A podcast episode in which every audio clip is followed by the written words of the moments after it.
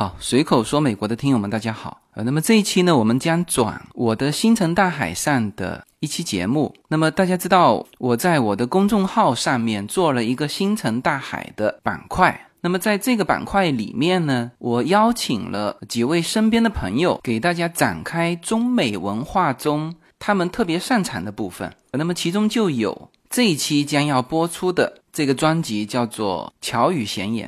那么主播侯建辉先生呢，是我十多年的朋友，那么我都叫他侯哥哈。呃，那么他的主业是红木家具的设计与制造，但同时呢，他对啊非常多中国传统的文化有着非常深的理解，所以呢，我就邀请他在我的星辰大海中做了这么一档巧语闲言。如果大家有进入我的公众号的朋友，可以在我公众号的中间的目录“无线电台”之中找到。星辰大海，那么点进去就会发现《巧语闲言》这个专辑。那么《巧语闲言》第一季，侯建辉先生给大家聊了关于红木家具、和田玉、香道、茶、烟斗、咖啡啊这些中产阶级精致生活的物件。那么我常常形容建辉先生的《巧语闲言》，就看似无用的风花雪月，但是实际上是极为有用的。因为这些物件蛮多都是在我们身边的，呃，虽然你接触的很多，但是呢，懂与不懂，呃，就差这么一层纸，呃，这个时候需要一个真正对这些物件了解的人，他有这个能力，能够把这个非常复杂的东西用让你听得懂的简单的方式说出来。所以呢，在第一季，相信大家已经受益匪浅。那么非常高兴，建辉先生推出了《巧语闲言》的第二季。呃，那么这一期的标题是“与人最接近的器物是什么”？啊，这是建辉先生的本行啊，就是他的红木家具的设计与制造。呃，正好聊了一件大家应该是相当熟悉的器物，就是这个茶座。那么这期节目已经是《巧语闲言》第二季的第六期节目了。呃，前面的五期他分别讲了兰花、菖蒲以及手表和咖啡。啊，其实每一期都值得我在喜马拉雅上推荐的，好吧？那么，如果随口说美国的听友中有对中国文化有着很深的热爱，或者说希望更深的去了解身边的这些承载我们精致生活的器物的，那欢迎大家进入我的公众号。进入星辰大海这个板块来定制《巧语闲言》的第一季和第二季，好吧？让我们进入这一期的话题：与人最亲近的器物是什么？没有什么能够阻挡，没有什么可以阻挡对自由的向往。大家好，这张专辑的播出时间是每周一周五的下午，每周两期，不见不散。现在大家除了收听我的音频节目之外，还可以加入我的微信公众号，公众号的名字是无限空间，这是一个跨越中美的自由连接的社群。大家可以通过这个公众号找到您所在的城市或者是您喜欢的微信群，加入随口说美国的社群。同时，也在这个公众号里面啊，已经建成了随口说美国的 IP 矩阵，名字叫做星辰大海。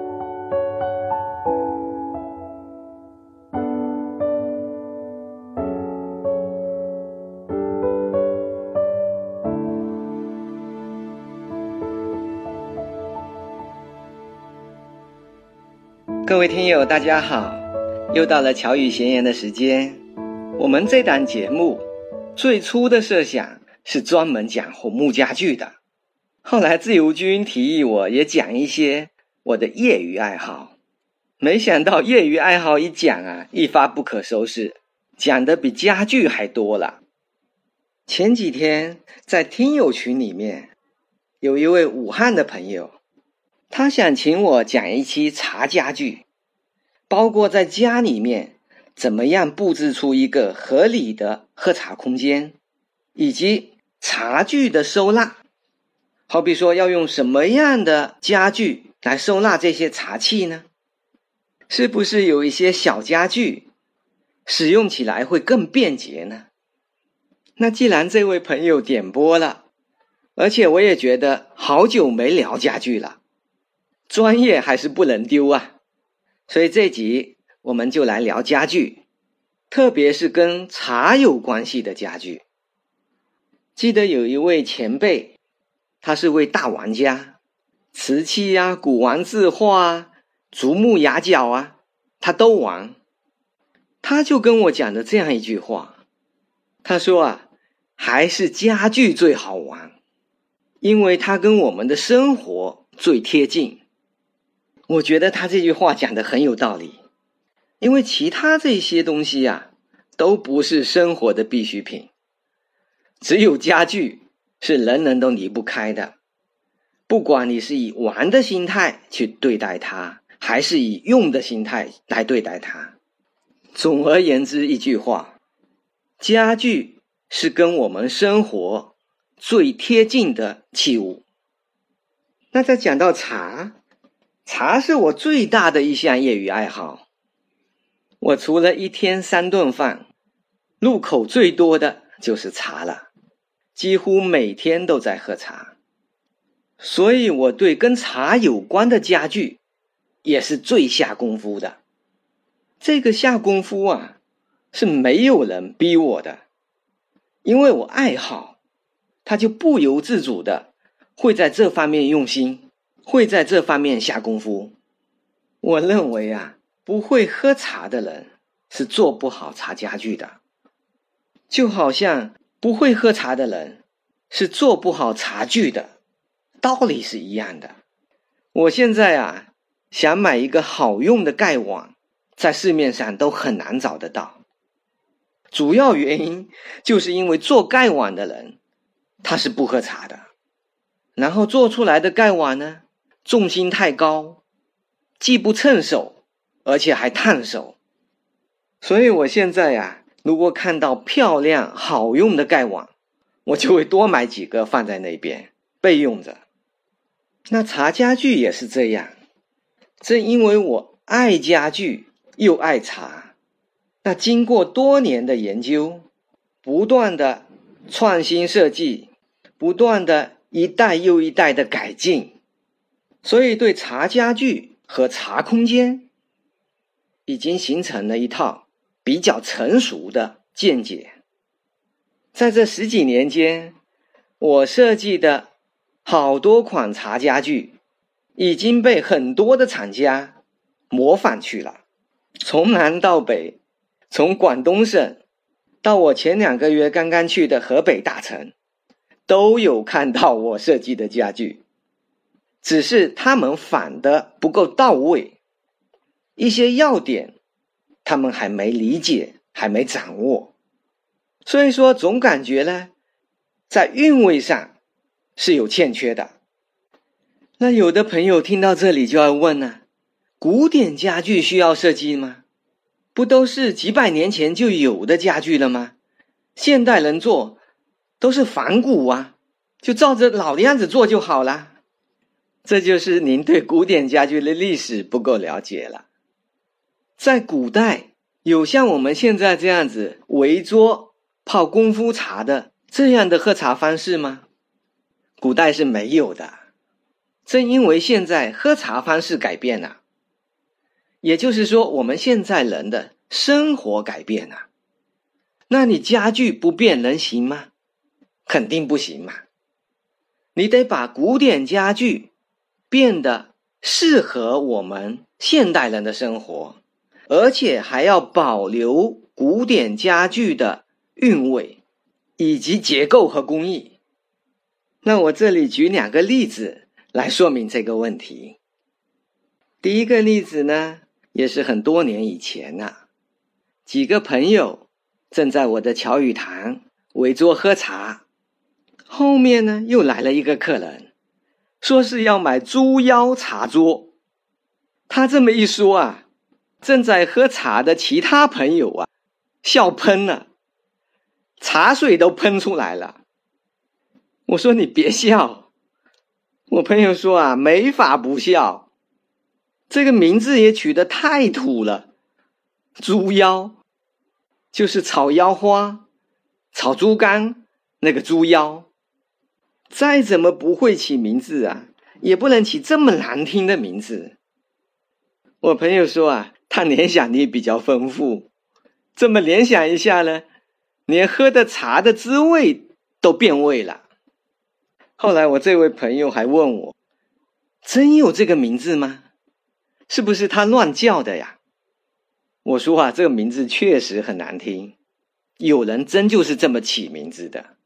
你要不信啊，上百度搜索一下‘猪腰茶桌’，或者叫‘猪腰茶台’，因为广东人爱叫茶台。反正你只要搜‘猪腰茶桌’‘猪腰茶台’，马上就会跳出来。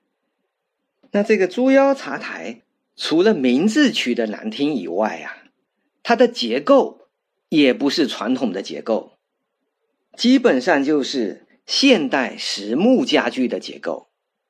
那好看不好看，好用不好用呢？各花入各眼。但是有一点，这个设计是有问题的，因为绝大多数的这种猪腰茶桌啊，它的茶盘都是内嵌式的，也就是说。茶盘直接是坐在桌面上，那这样的设计有一个很致命的缺陷，就是它很容易烂掉，因为木头都怕水嘛。泡茶的过程中，水浇来浇去，用不了几年，茶盘这个地方的木头先烂了。也就是说，如果你不把茶盘坐在这个桌子里面，这张桌子呢？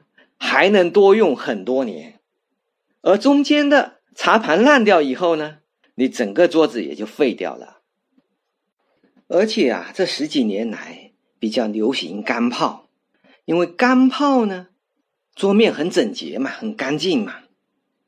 那哪怕就是湿泡，也是弄一块薄一点的、简洁明快的茶盘放在桌面上。那这是第一个例子了。起名字不雅，结构不是传统的结构，而且还不耐用。那第二个例子呢？那就比第一个例子啊要好很多了。桌子椅子都是传统的结构了，因为传统的结构它更科学，榫卯更耐用。但是呢，有很多的厂家他不会配。怎么讲这个话呢？就是因为古人没有围桌喝茶的这种习惯，所以说现代人呢，没有一套茶桌椅是可以照搬照抄的。现代人只能把古人的书桌或者八仙桌形状做一些调整，尺寸做一些调整，然后配上古典的椅子。那这个配的好不好？就很容易出问题。那我这里呢，也讲三种搭的不好的搭配方式。第一种就是用四出头光帽椅来配茶桌。我们都知道啊，四出头光帽椅靠背高高的，那是很有威严的椅子，用它来配书桌是可以的。那我们喝茶。讲究的是一种很平和的氛围。你配了四五把这种又高又大的四出头光帽椅，那感觉像什么呀？像四大金刚开会。我们喝茶的那种祥和的氛围呀，就被破坏了。我们平时看什么人坐的椅子靠背才是高高的呀？都是像法官啊之类的那种威严的地方。才会用到高靠背的椅子。那这么搭配呢？不但是氛围破坏了，而且不管是在家里面还是在茶店里面，空间也被它破坏了，就会让我们感觉特别堵。那第二种不好的搭配方式，就是它的主人椅还是这种又高又大的四出头光帽椅。那把客人坐的椅子呢，都换成了板凳或者靠背很矮的椅子，我觉得这个更不对了。因为我理解的喝茶最重要的两个字就是平和，你要平等，还得融合，大家靠背都一样高，就不会出问题，因为它就是平和的。在我们古代呀。我们古代是等级社会，不同等级的人、不同身份地位的人，坐什么样的椅子是有讲究的。我们粗粗的讲一下，就是身份地位高的人是坐罗汉床之类的，再下来就是有靠背、有扶手，而且这个靠背还是高靠背。那如果靠背一低，哦，就矮了一层了。再往下呢，扶手就没了，只剩下靠背了。那再低一档呢，那就是凳子了，连靠背带扶手都没有了。那凳子里面还分方凳跟圆凳，方凳的地位还高一点点，圆凳的地位呢就更低一些。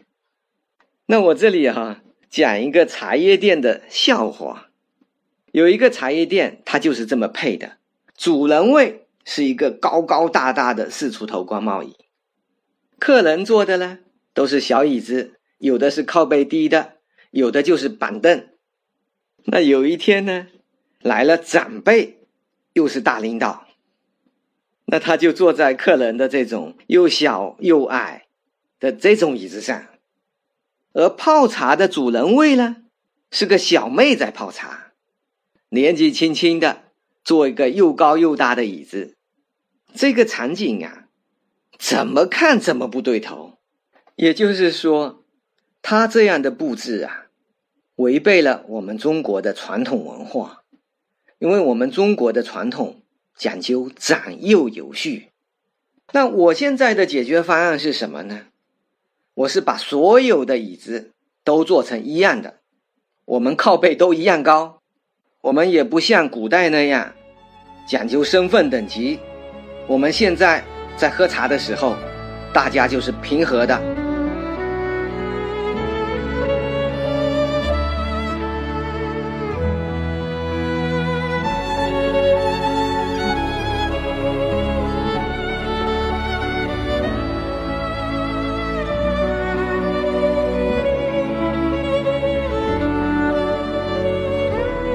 现在在讲第三种不合适的搭配，有一些厂家以及有一些设计师，他自己呀喜欢圈椅，他也不做具体分析，一个劲的就是配圈椅。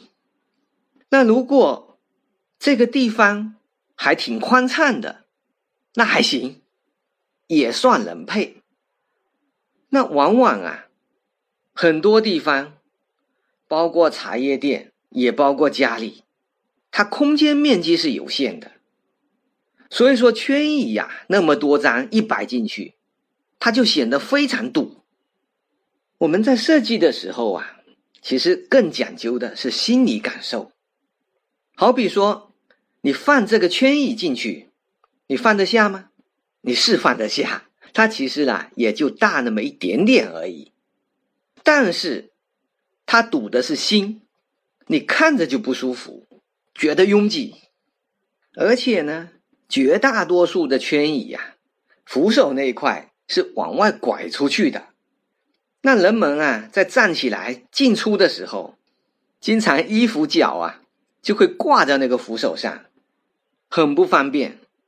那以上所讲的啊，就是搭配的不好的方案，因为我整天。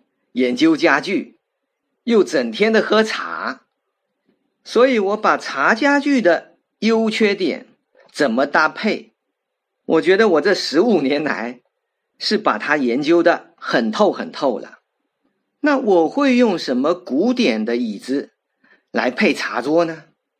在讲这个问题之前，我们再回头讲一下刚才很搞笑的猪腰茶桌所配的椅子。猪腰茶桌不但是这个桌子啊，它不是传统结构，它连那个椅子呢，也是实木家具的结构和实木家具的造型。你别看它也有圈椅，也有很像官帽椅的那个造型，其实它的结构和榫卯都不是传统的，因为做传统的椅子，那工是非常大的。成本是很高的，特别是做的很到位的。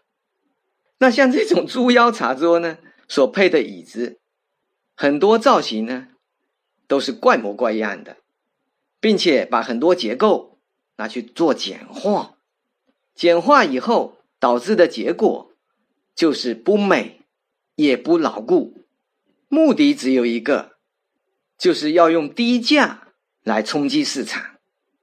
那当然，每一种商品啊都有它存在的理由。不讲究韵味，只想以一个很低的价格买来用几年就算了的这类人群，就是消费这种猪腰茶台的主力军。那接下来我讲一下，我是用什么椅子来配茶桌的呢？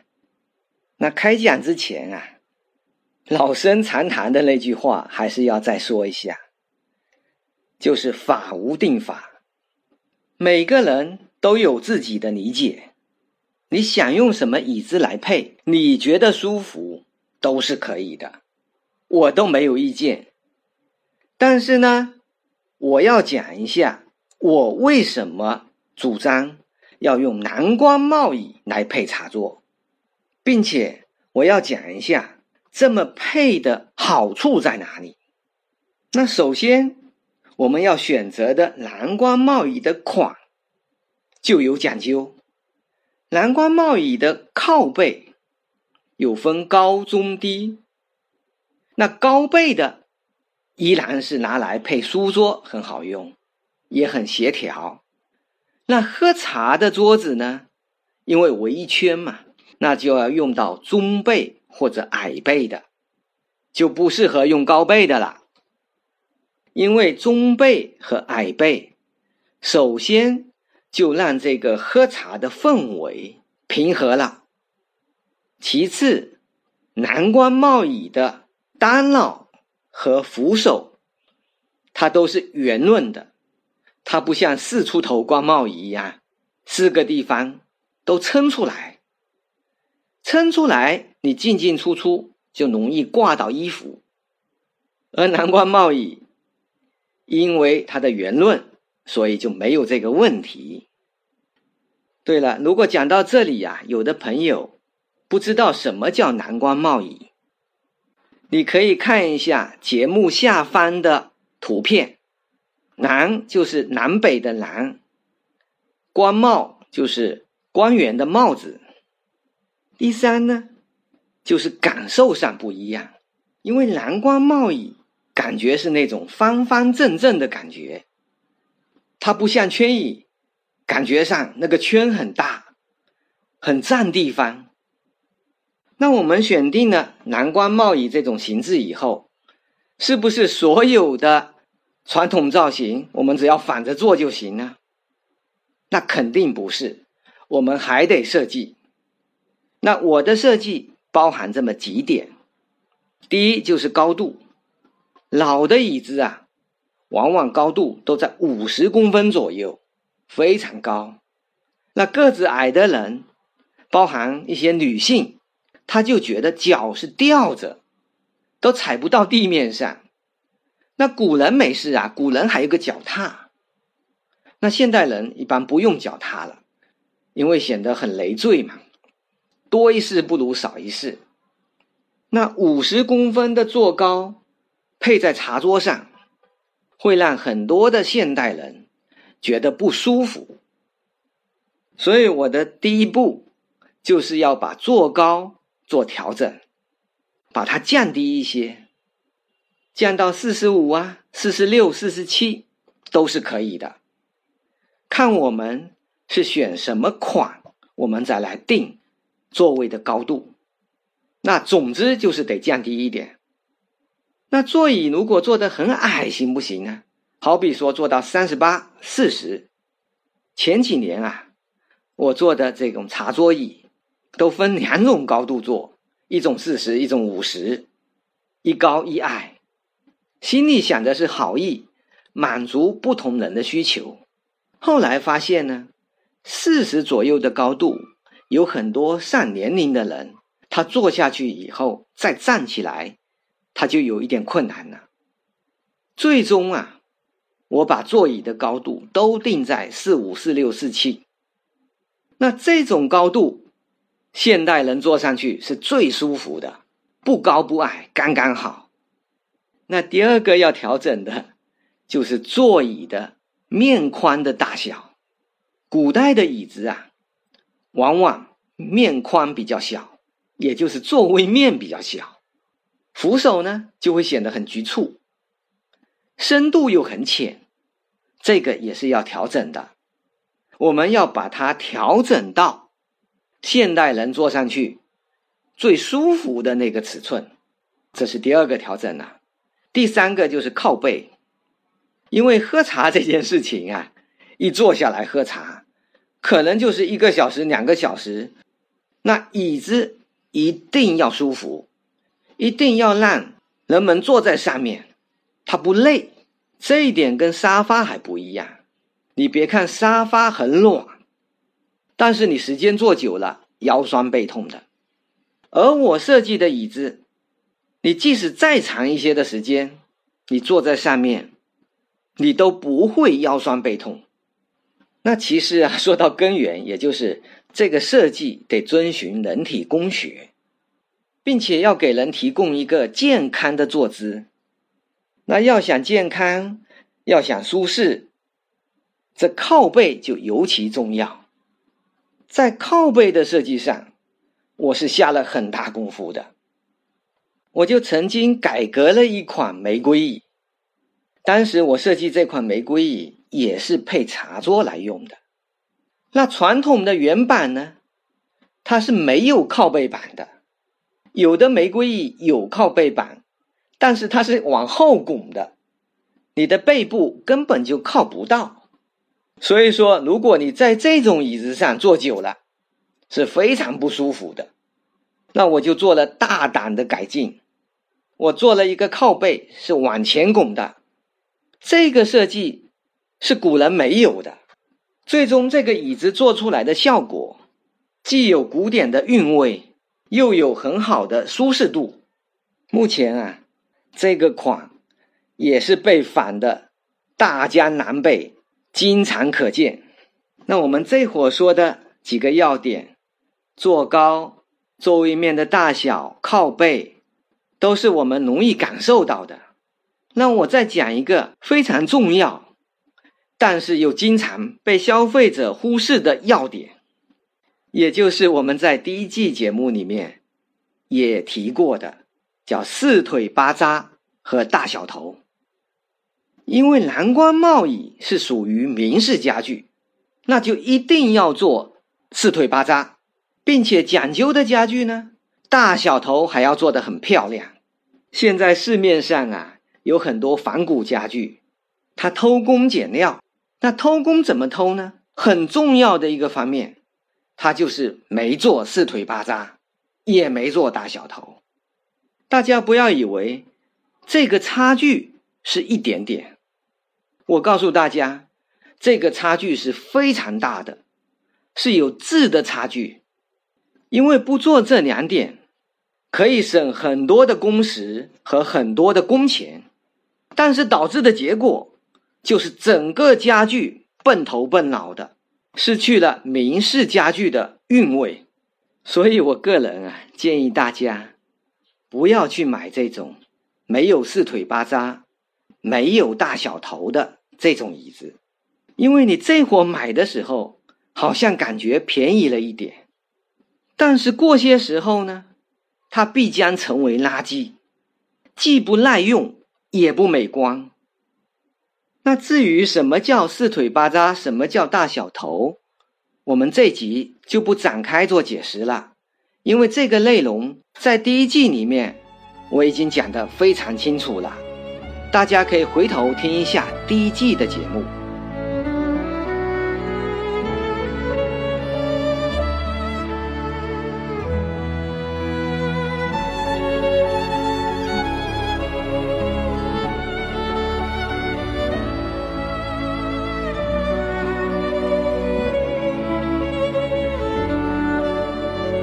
那针对椅子，我们再讲两个干货知识点，我们就开始讲桌子了。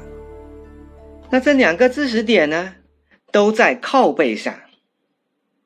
第一个就是提醒大家千万要注意，现在有人用烤弯的方式来做靠背板，在古代是没有这种做法的。古代是用很厚的木头，然后用线锯把它锯成三弯的模样。那传统的这种做法呢，它是很稳定的，是不会变形的。而现在烤弯的这种方式呢，就是典型的偷工减料的方式。减料，也就是说，它不要用这种厚木头去弯着锯了。而只要用薄薄的一片木板，它把它烤成弯的。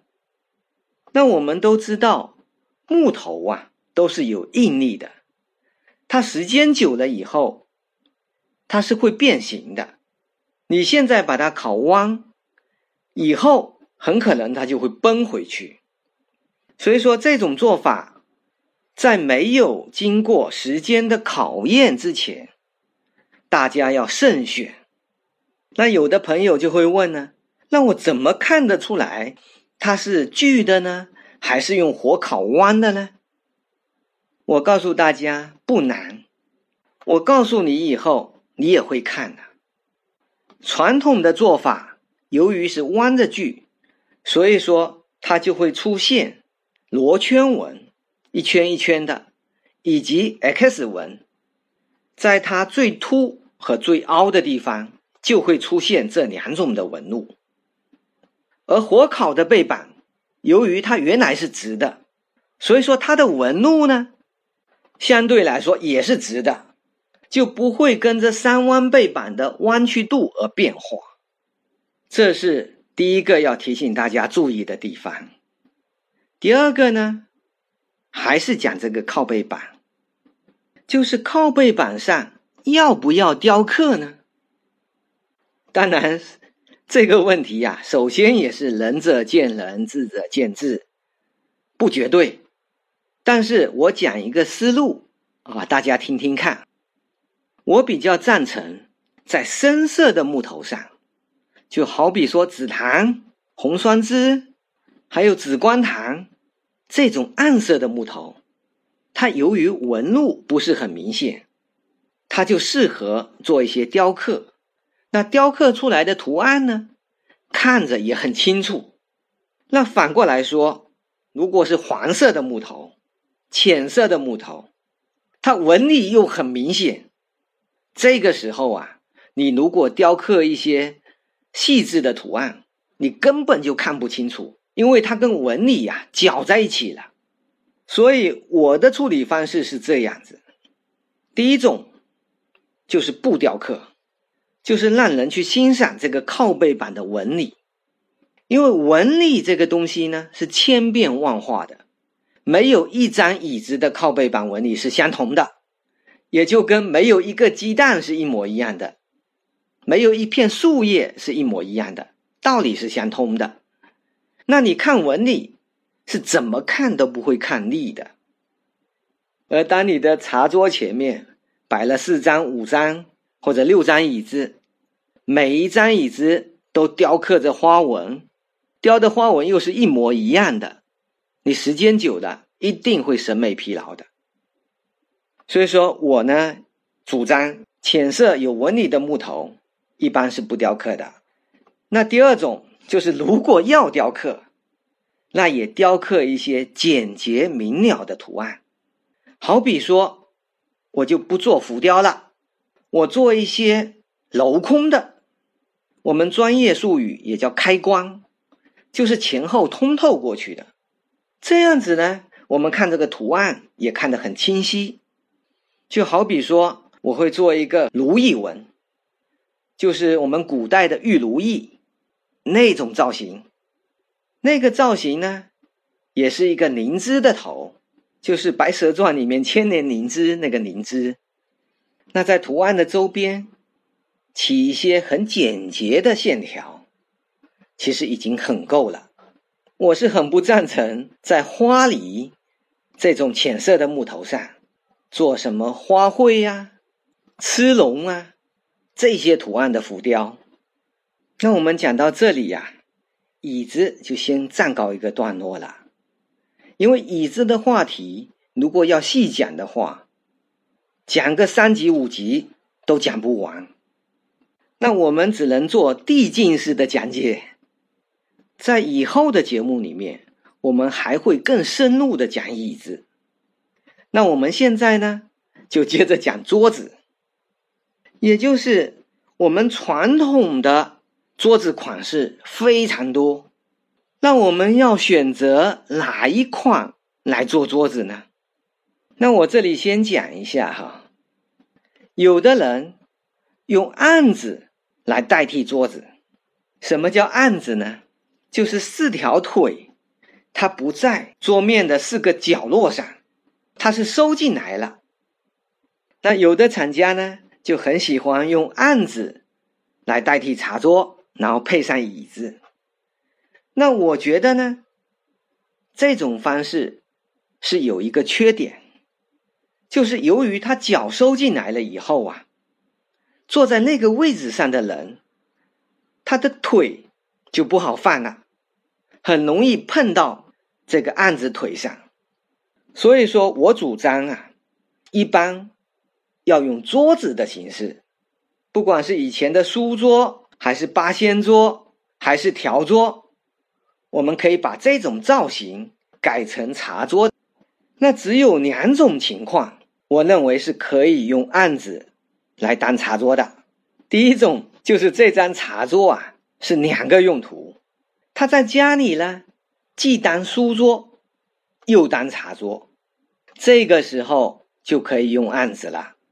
当然哈，在家里面当书桌用啊，也是可以用书案。和书桌这两种形式的桌和案都是可以当书桌的，也就是我们通常讲的书桌和书案都是可以的。那因为要兼具书桌和喝茶这两个功能，所以说他如果喜欢用这种案的形式来当茶桌，那是可以的。那第二种呢，就是它的空间特别大。我曾经呢。给茶厂的朋友定做了一个大案子，三四米长。那这么长的案子，他围坐的人就非常多，正好啊，那个案子的腿是安排在两个人的中间，那大家围着坐呢，腿部空间就都没有影响了，因为这么大嘛，它怎么调都好调。那我们一般说的茶桌啊，也都只有一米多长。我现在呢，一般会搞好几个尺寸，为什么呢？因为每个客户的空间情况不一样，有的人房子小，或者说茶空间这个区域比较小，那我就做一个一米五几的小桌子。说是小桌子啊，一米五几的长度啊也不小了，那更多的是中号的桌子，多长呢？一米七六左右。那当然还有更长的，好比说将近两米的。那将近两米的桌子哪里用呢？一般来说，茶叶店用，因为茶叶店啊经常会高朋满座，所以说它需要大一点的桌子。那我讲完了这个长度，其实高度跟宽度也非常重要，因为只有适当的高度，它跟椅子匹配起来。我们感觉才会舒服。泡茶的人啊，手也不用一直抬着胳膊，泡久了以后，他肩膀就酸了。很多人设计桌子设计的高度不合适，它就会造成这种后果。那设计的好，不但坐的人舒服，泡茶的人他也很好操作，也很舒服。那桌子的宽度啊，其实更有讲究了。现在有一些家具啊，特别是广东家具，长宽高的比例，它不是传统的那种比例。我们可以把传统比例呢做一些微调是可以的。我们要保留的是那个韵味。但是呢，它这个茶桌做出来以后，一点点传统的韵味都没有了。其实我们喝茶这个过程，最要讲究的。就是那个韵味，我们茶喝的也是韵味，也是感受。那家具的韵味呢？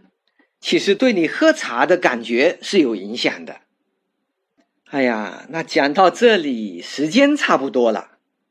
桌子的款式，以及放茶具的一些柜子啊、架子啊，怎么去跟茶桌去匹配，乃至整个茶空间是怎么营造，看来我们在这一期里面是讲不完的。那这一期就先讲到这里，下一集我们再接着聊。好了，谢谢大家，我们下集再见。